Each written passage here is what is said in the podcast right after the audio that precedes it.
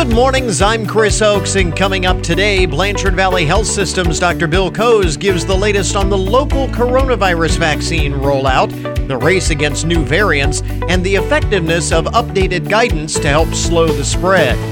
Also, this morning, Super Bowl Sunday right around the corner. It's usually a big day for bars and restaurants, but this year, it's just another hit to an already devastated industry.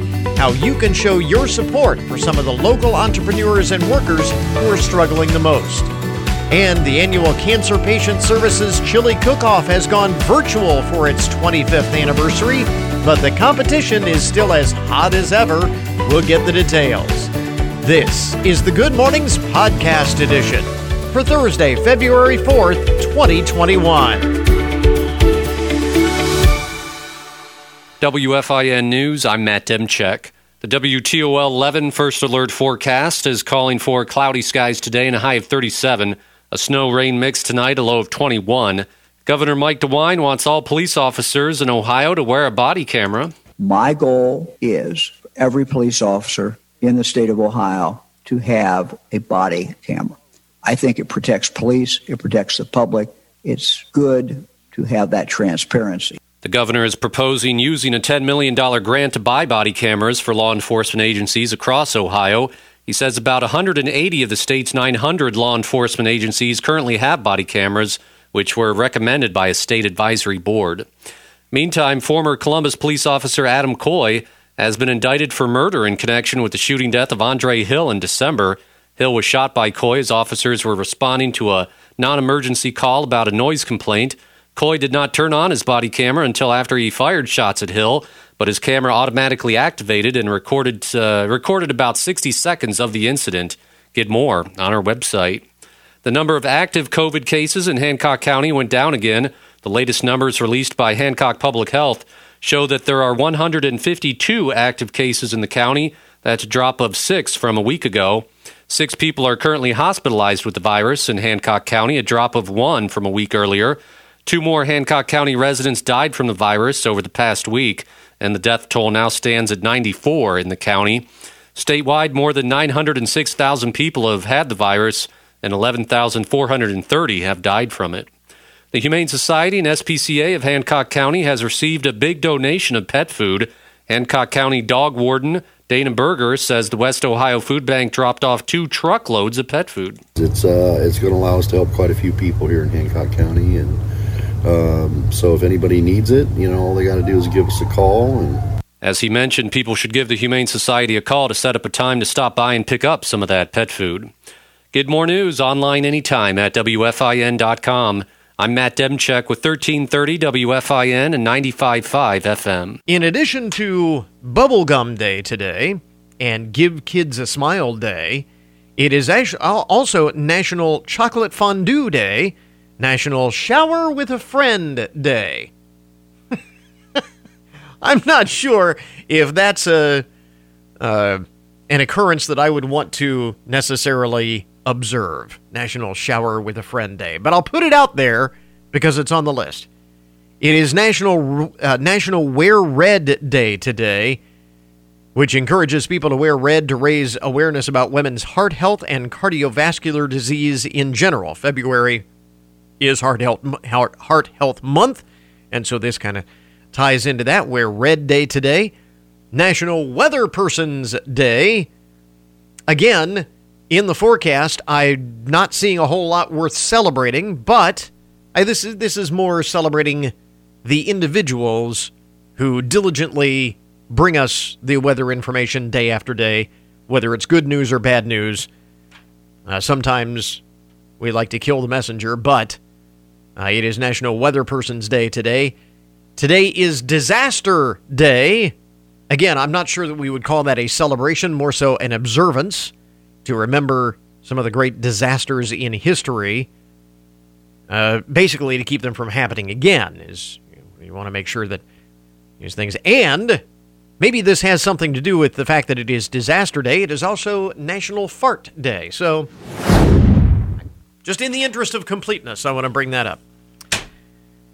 A number of uh, interesting stories off the uh, Newswire to start things off this morning. NASA is asking for your help They want to discover a way to feed astronauts more efficiently in deep space. So they have launched the Deep Space Food Challenge, aiming to serve up food technologies or systems that require minimal input and maximize safe, nutritious, and palatable food op- outputs for long duration space missions. So, again, the criteria has to be safe, has to be nutritious, has to be palatable, and uh, require minimal input because you know, the astronauts don't have time to slave over a hot stove. They've got important things to do out there in space. Um, the technology should also not take up a lot of space, not way too much. Now, you might think that not way too much is in outer space. It doesn't weigh anything, there's no gravity. But if it weighs too much, it adds to the payload, which will throw the trajectory off uh, during reentry or during launch. I mean, they're going to have so much weight uh, on board the spacecraft. So, out in outer space, maybe not such a big deal, but it is a big deal uh, getting to and coming from space. Uh, it also obviously should uh, not produce uh, very much waste. It should minimize waste because it's not like they have uh, trash collection in outer space. And the foods it produces should take very little processing time, as little processing time as possible. The uh, Deep Food Space Challenge website uh, adds that the technology should be designed to feed a crew up to four astronauts over the course of a three year period. So, as you're coming up with these recipes, keep in mind they got to last for a while. Uh, those who wish to enter can do so until May 28th. NASA will award $25,000 to up to 20 teams that come up with the best ideas. So that seems like an awful lot of work for 25 grand. Uh, I'm thinking they may need to up up that uh, reward uh, because that seems like a an awful lot of work for only 25 grand. I mean, they've got some very smart, very high paid people at NASA. If they can't come up with it, what makes you think that ordinary people are going to be able to for a mere 25K? I don't know. Uh, speaking of food, here is some good news. Well, maybe it's good news. I don't know. This is one of those things that creates very strong reactions whenever we bring it up. Uh, Peeps is back in production. Peeps are back. Uh, just in time for the Easter holiday, which is coming up here, not all that, not all that uh, far away. Uh, Peeps are back in production following a nine-month pause. Just Born Quality Confections made the announcement yesterday, and they also announced that they are adding a couple of new flavors based on the Hot Tamales candy and the Froot Loops breakfast cereal. Now, I I love a good marshmallow peep as much as the next guy, but a hot tamale peep just does not sound that does not interest me whatsoever. Um, but there you go. The uh, for that matter, Froot Loops flavored peeps. I don't know. That's that's not such a, a bad thing, I guess, because I mean normally they have uh, very sweet flavors. They're marshmallow, after all. They're sugar covered marshmallows, so they're going to be sweet. So I'm not sure that the uh, F- Froot Loops is any big deal, but hot tamales, peeps. Mm, no, thank you. Uh, the uh, candy maker tells CNN that it had temporarily stopped making peeps back in April uh, in order to keep its employees safe during the pandemic. So, if you have been missing your peeps, they will be back in time for Easter. Good news there. Uh, National Weather Service has issued another falling iguana warning for the state of Florida. It is going to be incredibly cold this weekend. If you've been following this forecast, this weekend they're talking about temperatures, high temperatures for us, high temperatures in the teens, lows at or below zero, and that's before we factor in any wind chill or anything like that.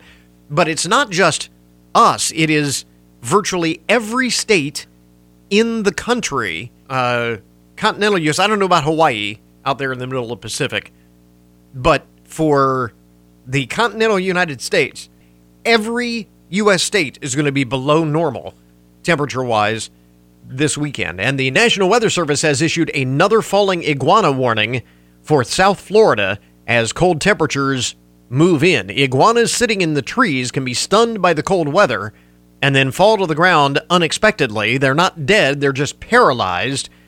Officials say the iguanas will eventually warm up in the morning sun and fully recover. And they advise people do not touch the animals even when they are immobilized or try to move them from where they fall. Best to just leave them there and let them recover on their own. So, another falling iguana warning in Florida. Those are always fun. I, I always love bringing that up when we the falling iguana falling iguana warning because I can just see the the people there, the National Weather Service, typing that into the system.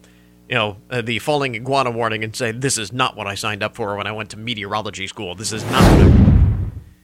A Wisconsin woman. Good news here. A Wisconsin woman finally spending time with her newborn child uh, nearly three months after giving birth while in a coma. Kelly Townsend was placed in a medically induced coma back in October after being hospitalized with COVID 19 while she was nine months pregnant. Her baby tested negative for the coronavirus. They wanted to keep it that way. The 32 year old was recently discharged from the hospital and is now home with her husband and four children. Baby Lucy is uh, doing fine. She was able to uh, finally hold her newborn child for the first time uh, after three months. That's that's pretty cool. Um, couple of other uh, interesting uh, news items here among the first things you need to know. Uh, the first 3D printed house in the nation is now up for sale. Uh, it is in New York State. I'm not sure exactly where. Listed at roughly $300,000. A company built each piece of the 1,400 square foot home uh, using concrete. They say it's stronger and more durable than a typical wood frame construction. Um, but it was it was printed uh, like a 3D printer using concrete, though, not uh, plastic stuff. and It's concrete. A video of the entire process was chronicled on YouTube. The company's ultimate goal is to make even more homes using this 3D printing technology to bring down the cost of home ownership. I'm not sure how much they're bringing it down. It's a 1,400 foot home listed for $300,000. That's doesn't sound like affordable housing to me, but what do I know? And uh, finally, uh, this is a crazy story. A woman in Minnesota is searching for her missing wedding dress 14 years after getting married. Wendy Taylor sent her wedding dress off to have it cleaned and professionally preserved back in 2006 following her wedding. A lot of brides do that. But she got the box back and she never opened it until she decided to show her 12 year old daughter the dress recently. When she opened the box, she discovered she'd received the wrong wedding gown. So now she is working with the company that uh, preserved the dress to figure out who might have her dress by mistake. She has also started her own search for the missing gown via social media. So keep an keep an eye out for missing wedding dress. That would be that'd be terrible, wouldn't it? I hope she is able to find it. There you go. Some of the uh, most interesting, most buzzworthy stories to get your Thursday morning started. This is Dr. Mysheika Roberts, Columbus Health Commissioner. The pandemic is more than a physical health issue. As parents, it's important to remember that our children are also coping with drastic life changes. One in four teens misuse a prescription drug at least once in their lifetime. We must talk to our kids about healthy coping strategies and the dangers of prescription drug misuse. Visit don'tliveinDenial.org to learn how to dispose of your leftover pills and talk to your kids about opiates.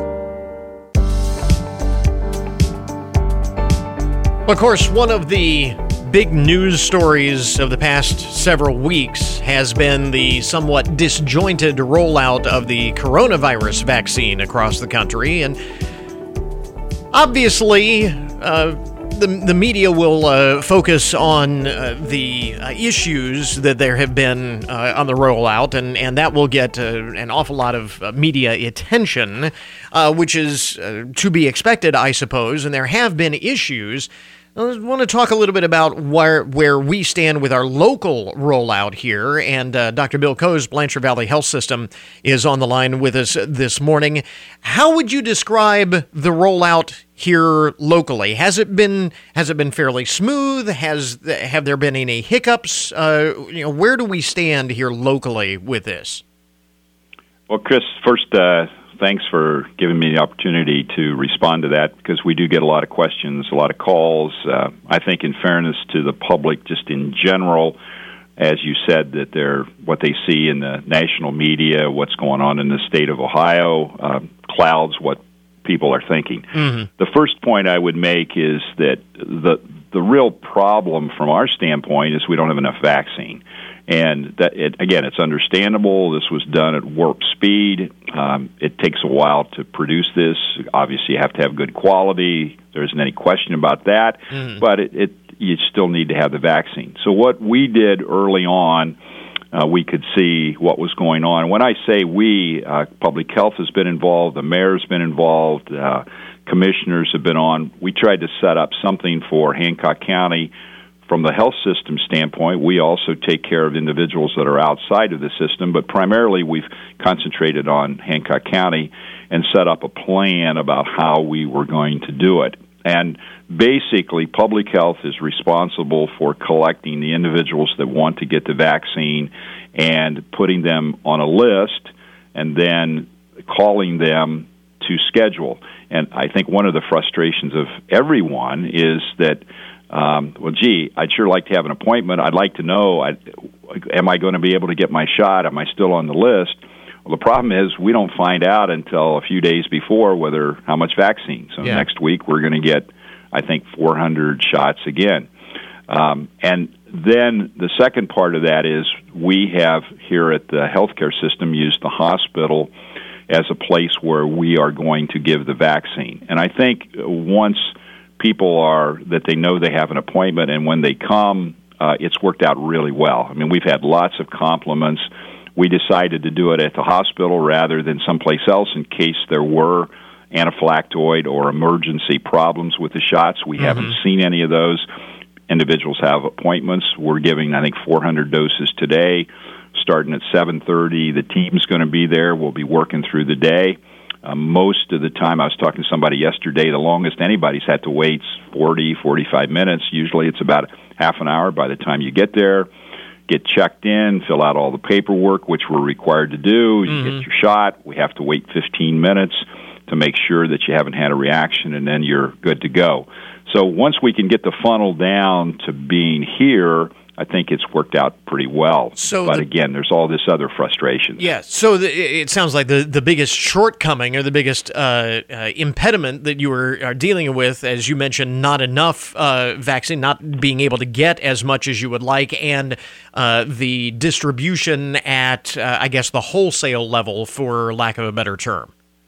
Yeah, I, I mean, I, I understand the state uh, th- I mean, they're problems, and and everybody. There's all kinds of groups that think and want. I mean, I, I without saying that, and I understand that groups. Well, I think I should have been first in line, mm, or I mm-hmm. need to sure. get my shot. I'm a frontline person working somewhere. Right. School teachers, healthcare workers over the age of 80. All of those different groups. State had to make distribution plans. We're trying to follow the rules. Uh, I think we've uh, streamlined it. One of the things we decided to do early on here with public health is we weren't going to charge to do that. Now, the, the, the vaccine is free, but we could be using insurance and billing Medicare. And the only reason I bring that up, that would have just taken more time, getting more information, and we're doing this as community yeah. benefit. We need to get everybody vaccinated. The more shots in the arms, the faster, the better. But we do have a plan. Uh, I'll get a call pretty regularly, why don't you just go out to the Koehler Center or go out to the fairgrounds and do them all at once? We have a plan. We could give 7,500 in a weekend with the staff we've got right now. Mm-hmm. Plus, there's people would volunteer. We just you know, 400 doses are not 7,500. Yeah, you've got to uh, have it to be able to, to distribute it. Exactly. What about the what about the willingness of uh, individuals uh, to get the vaccine when their turn comes up or when they uh, are next up on the list? Have you seen any uh, apprehension uh, on on the part of those um, whether they are willing to get the vaccine? Uh, great question, and I think uh, because of, of what people have seen, I would go back. I was just talking to this to one of the nurses when I was making rounds this morning. That the data that came out of the trials said that 50% of people were going to have reactions, not not necessarily something bad, but they were going to be tired. They may run a fever. They have general aching. That's pretty high. I can say, well, that means that stuff must be working uh, the vaccine is working. But people had heard that. Um, what we're seeing and the data is coming out. If you've had COVID, you're probably going to have more of a reaction. We've had several physicians and nurses that have missed work the next day. Generally, it lasts a day into the second day, and that is real that that occurs. Uh, we haven't seen too much problem with the first dose, but the individuals that have gotten the second dose have also had some of those symptoms. So hmm. there's apprehension that way. But the big problem of, like I said, anaphylaxis or that we have not seen. Now, I I've had both of my shots. I didn't even know I got either one of them. Um, I hope I got a real vaccine. I think I did. I'm laughing when I say that, yeah. but I didn't. But there are a significant number of people, so there is there is apprehension. But overall, uh, individuals are more they they want to get the vaccine. They, Mild reaction. So people are coming to their appointments. Yeah. And it's it's much more that way than let's say concern. Yeah, mild. And the ones that are concerned, they don't they don't need to get it. It's not mandatory, and I just don't think they're talking about it. Yeah, uh, mild reactions certainly uh, less of a concern than uh, the possibility of getting the virus and some of the uh, serious complications from that that we uh, most definitely have seen. And the reason we're going to bring up the the speed with which you can get the vaccine and get it into people's arms, the willingness of people to get vaccinated when their turn comes up, is because from what we are hearing, it is a bit of a race against time with respect to the variants uh, that are that are coming out. The sooner we can get uh, people vaccinated, the longer or the more we can slow down these variants of the uh, vaccine, which may be more virulent and uh, in, in some cases possibly even more dangerous. How big of a concern is that this race against these new variants?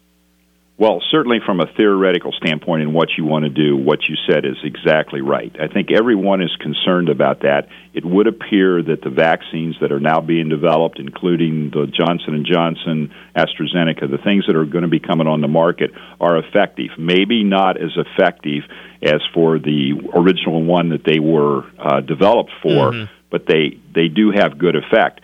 But the big point is what you said is well, just commonsensically, I have the virus. I can pass it on to somebody else where it could mutate into something else, the Ohio the Ohio variety or something like that. If I don't have the virus to pass it on, it can't go somewhere else and mutate. And so it it makes really good sense to say the faster we can get everybody vaccinated, just so some, nobody has an infection that can mutate, makes great sense.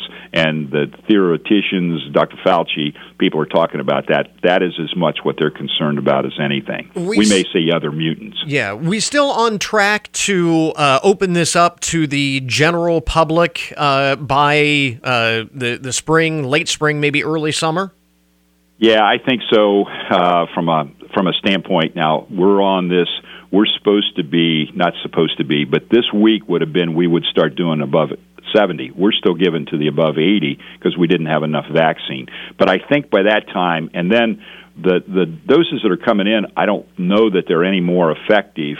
But this one dose will make it a lot simpler and that's going apparently that they'll be able to be manufactured yeah. at a higher amount. And so when you say into late spring, this is going to be happening in March, but I think by that time it, it's going to be pretty much freely available that anyone who wants to be able to get it. I certainly hope. So that's what we're planning on. I Yeah. do think um, that one of the things we're not seeing as many cases, and I think with people haven't had COVID, their own antibodies, and even the vaccinations that have been given, one shot after three weeks gives you maybe seventy percent immunity. That that's just again reducing the number of people that can be passing it on. You're talking, of course, about the uh, Johnson Johnson vaccine, which is a single dose uh, vaccination. Also, doesn't have to be stored uh, at those uh, super low temperatures, makes distribution much easier uh, as well. Real quickly, Exactly. uh, in, the last minute or so that we have, want to talk about some of the uh, latest guidance, updated guidance. This obviously continues to change as we learn more about it. We have these uh, additional, possibly more virulent strains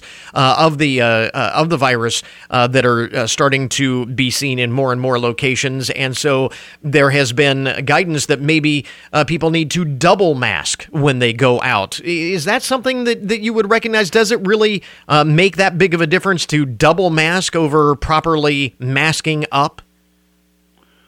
That's a well. First, it's it's a good question. I think from what we have discussed here, and that has been something we've been asked about and we've looked into. We have not asked or required anyone to double mask. Mm-hmm. I, I guess you could say, Chris, I I can argue it both ways. Well, if you put on three masks, that would be better. From Yeah. a standpoint of the improvement of having a good mask that you're wearing to another mask on top of that, um, I think it's probably fairly negligible. Now, if somebody wants to do it, that's fine. I think the biggest concern about mask, I would say, is a lot of people are reusing masks, carrying around masks, whatever it is. And, and likewise, if it's a cloth mask, which the, the the ones that are more for surgery and things like that are better, the filters. But a cloth mask is helpful, but it needs to be washed frequently. It's not something that you should keep. So we are not recommending here to our associates. Uh, we're not using N95s. We have no empirical data, and I haven't seen anybody publish anything that double masking or using things like that, if you wash your hands, social distance, take care of yourself, etc., that it makes that much difference. We will leave it there. Again, uh, Dr. Bill Kose, Blanchard Valley Health System, with us this morning, the latest on the uh, virus and the vaccine rollout. Dr. Kose, thanks very much for taking the time. We appreciate it, as always. Thank you for giving me the opportunity, Chris. Always nice to talk to you.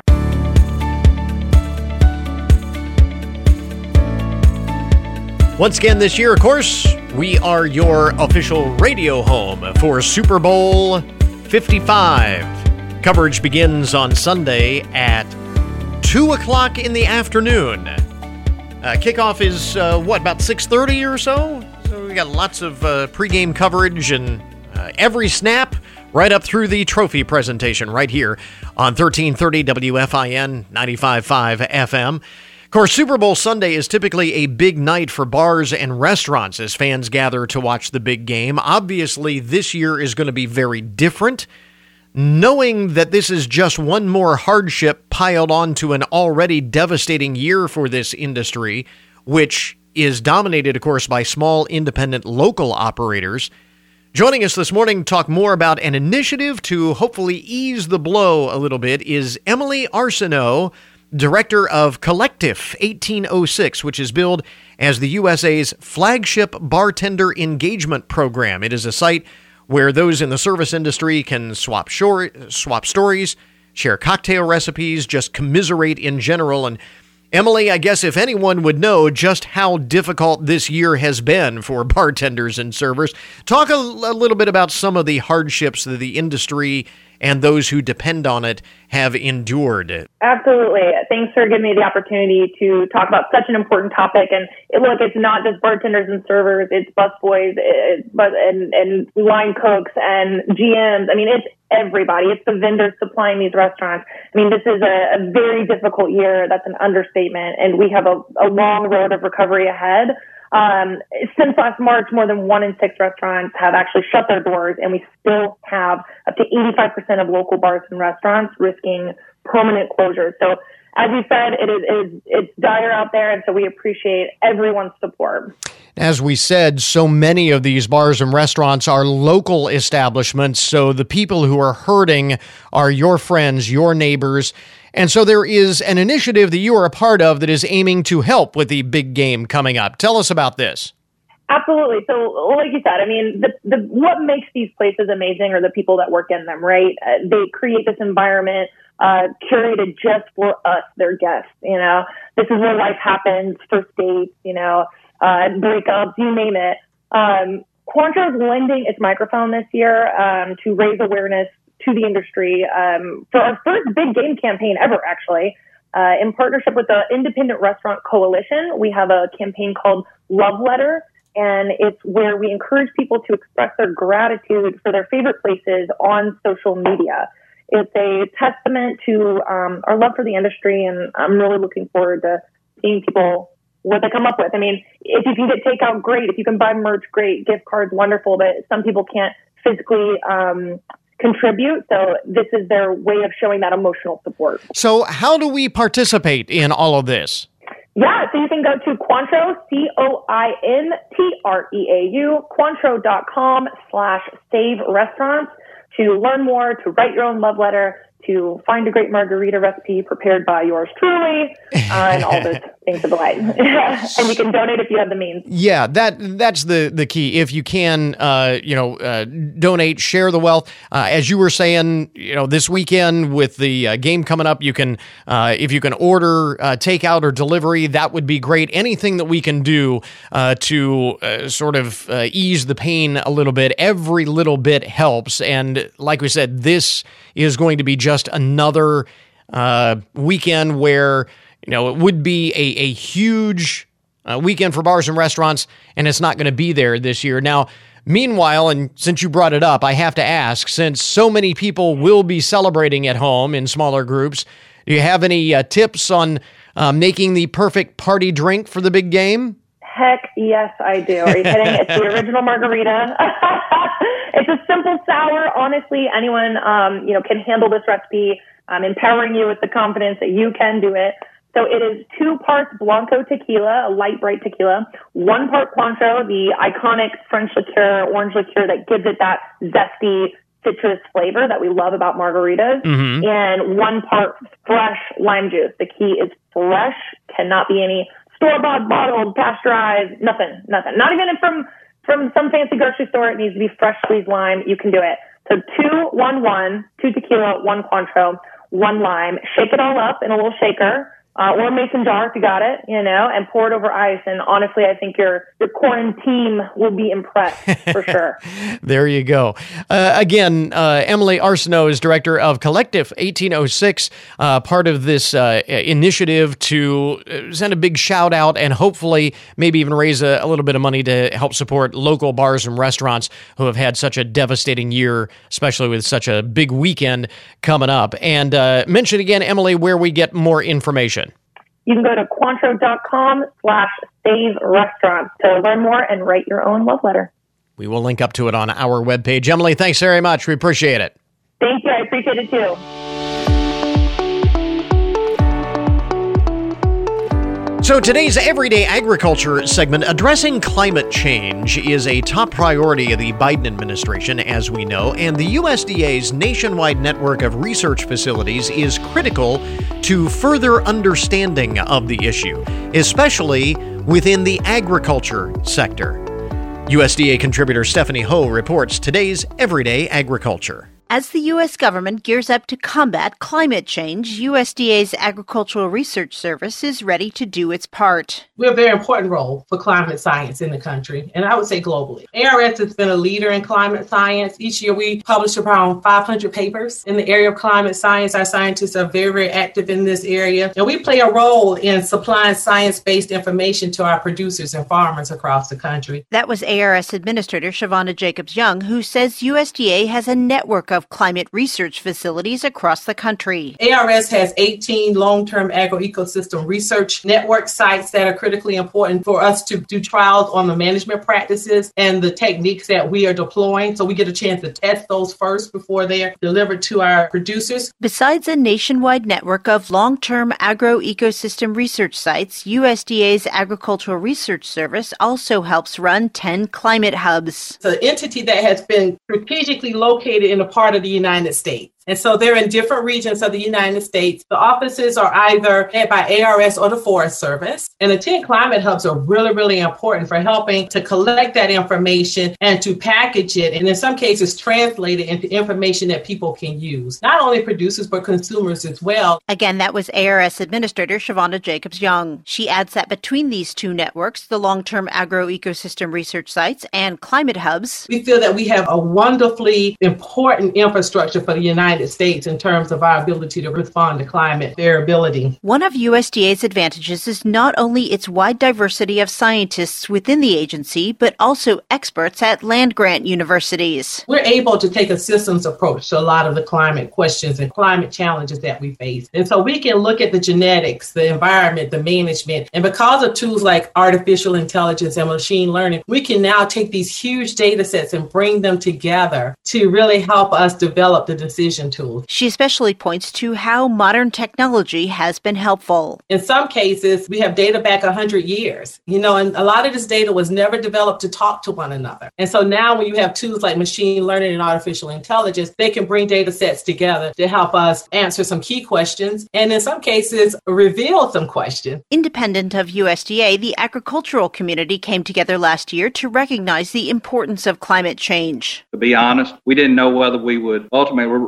reach an agreement. For me, I knew it was important for us to have policies that respected our farmers, among other priorities. And I'm pleased to report that these recommendations do just that. That was American Farm Bureau Federation President Zippy Duvall, who spoke in November at the announcement of a new Food and Agriculture Climate Alliance. We united around three principles supporting volunteer market and incentive based policies, advancing science based outcomes, and to promote resilience to help rural economies better adapt to climate change. The alliance, which is co chaired by the American Farm Bureau Federation, the Environmental Defense Fund, the National Council of Farmer Cooperatives, and the National Farmers Union, made more than 40 recommendations. We are proud to have broken through historical barriers to form a unique alliance. We recognize that our collective voices are stronger than our individual voice. Meanwhile, back to the USDA climate hubs, which are aimed at fostering appreciation for climate science in the larger American population. One of the important roles of the climate hub, you know, from my perspective, is we're helping train the future climate scientists. So we have postdocs in those laboratories, in those hubs. And so NIFA, the National Institute of Food and Agriculture, is involved, NRCS is involved, the Forest Service, ARS, and of course, all of our land grant partners that we work with. An important factor that climate hubs take into consideration is the power of human psychology. If we release information on a technology or a practice, for example, no-till. So if we've done research and we talked about the benefits of no-till and we disseminated that out, you know, how do you encourage people to adopt the practice? And how do you understand if they didn't, why? She says one not so secret ingredient is input from social scientists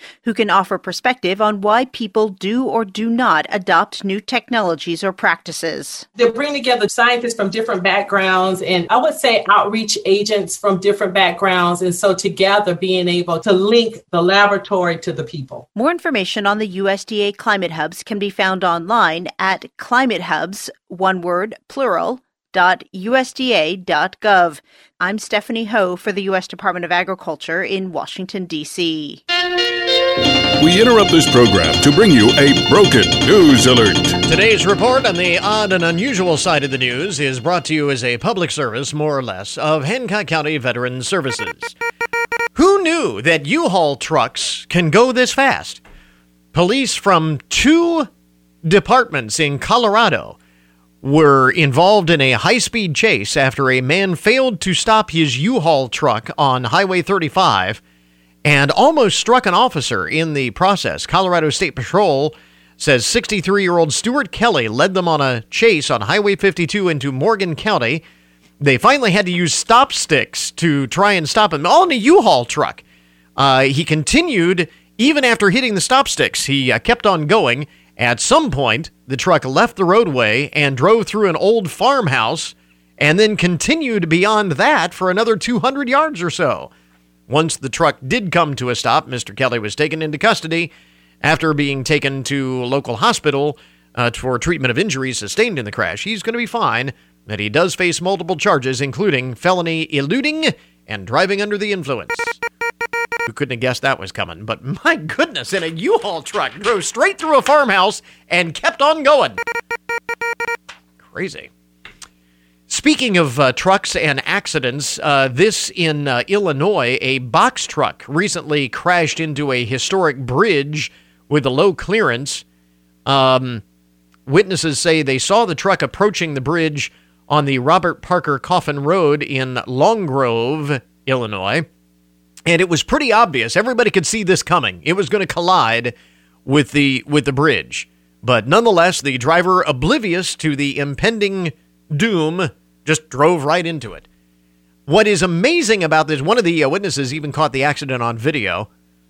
Uh, the Lake County Sheriff's Office says that Monday's crash did not cause any serious damage to the structure. But what is really interesting about this, it is the 14th such incident just since uh, 20, uh, just since 2020, just since last year. 14 in the past year, and that was just since the bridge was opened, reopened following repairs from previous incidents. So they just opened the bridge last year after repairing it because it had been hit so many times, and it's already been hit 14 more times. I don't know, but I think I think I'd be considering replacing the bridge. Maybe lifting it up a bit. That's crazy. Elsewhere in the broken news. And here's the thing they say that the, the bridge has not uh, sustained any serious structural damage from any of the 14 hits that it's taken since it reopened. But would you want to drive over the bridge? I mean, honestly, would you trust it? I don't know. This had to be a rude awakening. Police in Pennsylvania say a woman from Altoona is accused of barging into a home in Frankstown Township and striking two people who were in bed. They're just laying there in bed, sleeping, not bothering anybody, and she comes in and starts pounding on them, wailing away. Ashley Avery allegedly beat on the front door of the home uh, before she walked in Monday morning and started striking the two people in bed. She was eventually pushed out of the home by the victims. But then once she was outside, she walked around the back of the house and broke a window of a bedroom where a seven year old child was sleeping, apparently to try and get back in. Now, when Ms. Avery learned that the police had been called, she jumped into her car and drove away. Police did caught, uh, catch up with her. She is uh, facing a preliminary preliminary hearing on several charges next week. Still, no word on why she did that. What her motive might have been. Apparently, they'd done her wrong somehow. That is a rude awakening, to be sure. And finally, in the broken news this morning, this is a just a jaw-dropping story here. Alex Archbold owns a store in Canada uh, where he buys and sells antiques. He recently purchased the contents of a home that had belonged to a music teacher. Apparently, she had uh, passed away. He or she, I don't know the music teacher's uh, gender. But anyway, the owner of the home had uh, passed away, so he bought up uh, the home and uh, all of the contents. He was shocked to learn that Betty Jean Rock, well, so I guess it is a uh, woman. That's anyway. Betty Jean Rock had been a hoarder is what he found out when he got into the home. Which, I mean, you think, oh my goodness, what am I getting myself into? But uh, he apparently uh, had had purchased uh, the the home and the contents of the home because he knew that there was a grand piano. That's what he really wanted. But uh, he suddenly discovered that she was a, a hoarder. But what you might think would be, oh my goodness, what a chore this is going to be to clean out the house uh, he noticed that some rooms of the home were filled with containers stacked to the ceiling, some containing designer clothes. In other rooms, he says he found silver dollars, wallets full of cash, and bags that contained gold and diamond rings. He says, and now there was there was plenty of trash he had to clean out, but he actually did pretty well for his troubles. He said of the ten thousand dollars he spent purchasing the contents of the home, he has since earned about $400,000 auctioning all of the stuff off. $400,000 It'd be worth all the trouble of uh, going through all of our hoarded uh, stuff over the years for that. There you go. That is uh, today's broken news report. It is a service, more or less, of Hancock County Veteran Services. We now return you to your regularly scheduled programming. Sunday, the Tampa Bay Buccaneers and the Kansas City Chiefs square off in Super Bowl 55. Hi, this is Scott Graham. Join me and the rest of our Westwood One crew for all the action. Will Bucks quarterback Tom Brady win an unprecedented seventh Super Bowl ring, or will the Chiefs and QB Patrick Mahomes become the first team to win back-to-back titles since Brady and the Patriots 17 years ago? If it's Super Bowl 55, it's right here. Sunday afternoon at 2, 1330 WFIN and 95.5 FM. Your daily download this morning, the numbers behind the news, the statistics that shape our lives.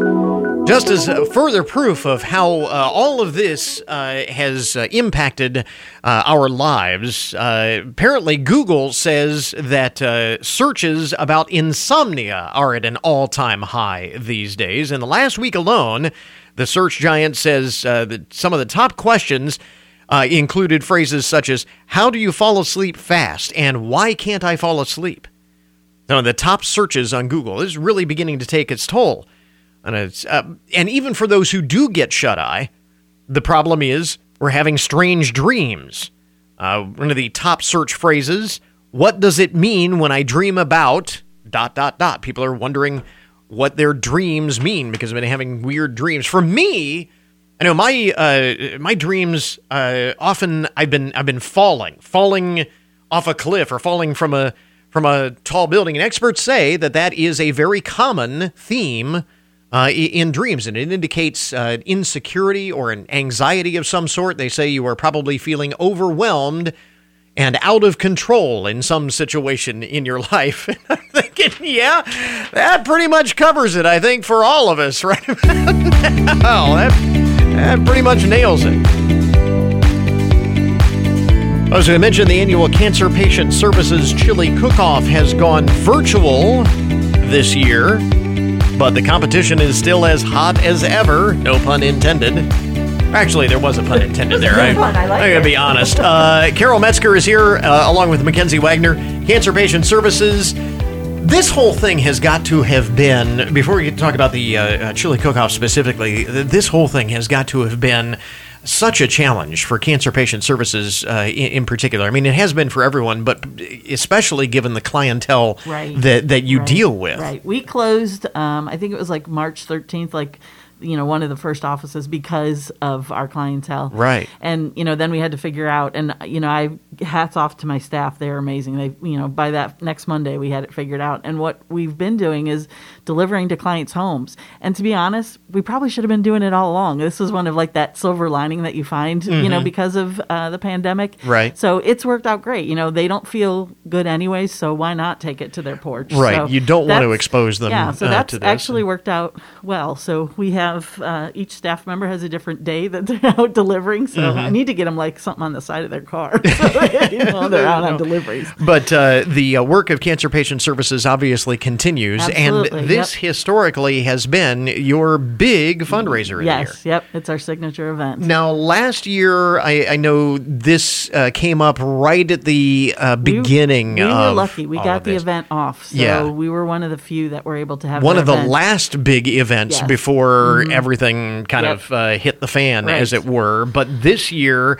I, I know this is not the way that you were hoping to celebrate your 25th anniversary of the Right. event. Yeah, and I think you know it's tough. You know, it's another I guess casualty of the pandemic. But you know, like everybody else, we're we're resilient. We want to bounce back, and we couldn't ignore the 25th anniversary. So you know, it was like, okay, how do we, you know, still honor the the event and uh, you know. Uh, raise funds as well so it's it was a little tough how do you do How do you virtually rethink? Yeah, how do you rethink this event? Some things can be done virtually, Yeah. but uh, this is uh, obviously going to be uh, much different than it has been in the past. So, tell us a little bit about the uh, event and how it will work this year. Sure. So, you know, we're um, super grateful. We had a lot of our sponsors come back. Um, this year, again, uh, Hancock Federal Credit Union and Blanchard Valley Health System are our presenting sponsors. They've been for multiple years now, great partners. Uh, so, this year, uh, teams can sign up, um, and they're going to have their own chili cook-off. So they can do it, you know, in their home, in their office, you know, whatever works for them. And then the awards that we're uh, doing this year, we're continuing to do the most money raised by the team. Um, they're also doing best decorated office room in their house, you know, whatever, Okay, whatever right. works. And then the last one, and this is where we really kind of struggled, but we are doing best presentation. So they're going to take a picture. So the prettiest looking chili is going to be uh, voted on, and and uh, we'll award awards for that. So, uh, and and what are you doing uh, to kind of facilitate uh, all of this? So basically, we are just keeping in contact with all of our teams, which we are still looking for more. So it's not too late if you or your family or your organization still want to participate. You can go to our website at cancerpatientservices.org under events, the chili cook off. All of our information there, our registration, everything is there for you.